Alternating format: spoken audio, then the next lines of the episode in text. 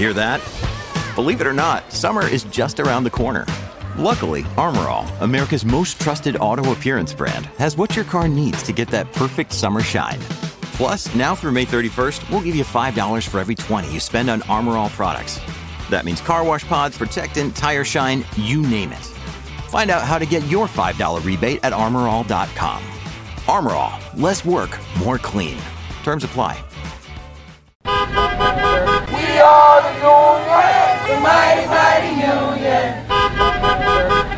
First time in our history, we may strike all three of the big three at once.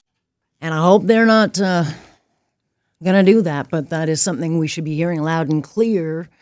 Alex Pierson here with you on the Alex Pierson Show, and we really are counting down the hours to an auto strike, uh, strike stateside that, without question, is going to hit us here. We're talking 150,000 auto workers, all involved in the big three. That um, if they don't get what they want in a deal by midnight, they walk. It's called the stand-up strike. It's uh, 150,000 U.S. auto workers, and it's a, a take on something called the sit-down strikes back in the 30s.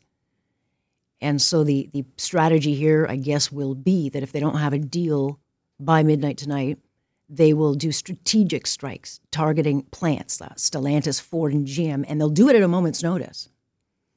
And the idea is to disrupt and uh, really keep the auto giants on their toes because they won't know what's coming at them. Back in the 30s, the GM workers occupied plants in protest of uh, economic inequality. And certainly they feel that they've got to fight now. And if they walk. I mean, it's not like we can't walk because Canadian auto workers here voted a couple of weeks ago to strike, and they could walk Tuesday if they don't get a deal. I want to bring in Flavio Volpe, head of the Automotive Manufacturers Part Association. Good to have you, Flavio. Thanks for having me on. No one's talking about something that they should be talking about because, as I understand, they are far apart, and it's going to have big, big implications. As you know, certainly um, because it's such an integrated system. So, what are you hearing? you know, we're really concerned. We're hearing what you're hearing. Uh, you know, these talks are happening uh, between the unions and the automakers, so we're not the part suppliers are not party to those conversations. But we're watching a deadline approach. Uh, we're watching a union that has made uh, demands that include, you know, 40% uh, plus uh, wage increases, and and I think there's a very real concern that this evening they go on strike. What that means for Canadian parts suppliers, Canadian parts factories, you know, 48% of the of the 35 billion dollars in parts that we make every year uh, get shipped to U.S. production plants. Probably half to two thirds of those go to plants for uh, the three companies that mm-hmm. face a strike. So we could see a trickle effect here where if that's if they go on strike and it lasts more than a couple of days we're going to see temporary shutdowns of lines here in the parts sector yeah and we can't afford yeah. any no. disruptions uh, anywhere um, you know they wanted a 40% raise over uh, four years, a shortened week of 32 hours, but paid for 40. I think a lot of people would look at that and go, really? Like, seriously? That's crazy, yeah. given the amount of money that has been injected into their industry, not just over the last year in the EV markets, but certainly over the year with bailouts. So I think a lot of people will not be happy about this. What, what are they? Do you, do you have any idea, Flavio, what they're asking for in Canada? Is the expectation the same? No, uh, you know it's an important distinction. In Canada, the union is Unifor rather than the UAW, and and um, what the UAW in the states is looking for. When when the world fell apart in 2009 and 10 and they got yeah. bailed out, uh, uh, one of the requests that the companies and the government had at the time was for the auto workers there to take a $5 pay cut, as well as they started new auto workers at in two tiers. One, you know, you're making a, a living wage, $35 uh, an hour, and then the other ones you start at 14 $15 an hour.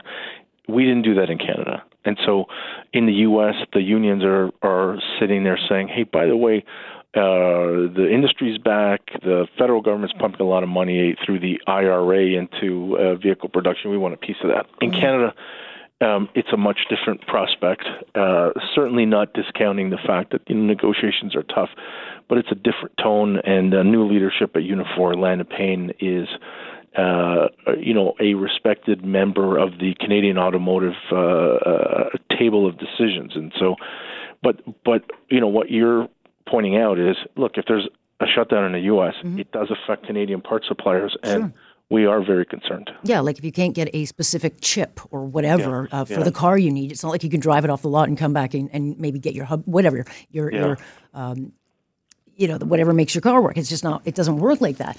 And so the the, the, big, the big kind of announcement that we got today, that's the bigger development, is that they won't deliver Detroit Detroit three vehicles. What does that mean? Well, it means there's the Teamsters Union, which runs the uh, w- which is the union for the logistics companies that deliver vehicles. Once they're made out of the plant, they get sent to dealerships around North America. They're saying, look, if uh, the United Auto Workers are on strike, then uh, we're going to uh, we're not going to go pick up uh, whatever inventory is there, or if they bring in scabs or whatever, we, we're going to stand arm in arm. Well, if you're a Canadian consumer and you're waiting for a vehicle that's made uh, in Michigan or Kentucky uh, uh, for one of those companies, uh, you're going to wait until that company is back up or those those those workers are back up. It's um it's a it's a partial disruption in Canada, but it's a real one. It really is one. Well, yeah, because any disruption is a delay, and we've had too many in the supply chain. And Yeah. you know, and so I would hope that we'd hear more about this. Certainly by our governments, we haven't heard much, and in fact, not a lot of people are talking about it. They're certainly going to talk about it once the U.S. walks. Do you get the sense, Flavio, from what you're feeling? Because they seem very far apart. The the automakers have offered twenty percent. Union said nope, not enough, and the unions, as you know. Feel like they're in the power position these days, and, and they feel like they're being treated unfairly. I mean, they certainly are in the U.S., and I think what's happened to the workforce in general is we're seeing um, across North America, you know, a, a, a difficult return to work um, imbalance where people who are in service and office jobs often have the opportunity to turn around and negotiate, uh, you know, a day or two or some type of hybrid work from home.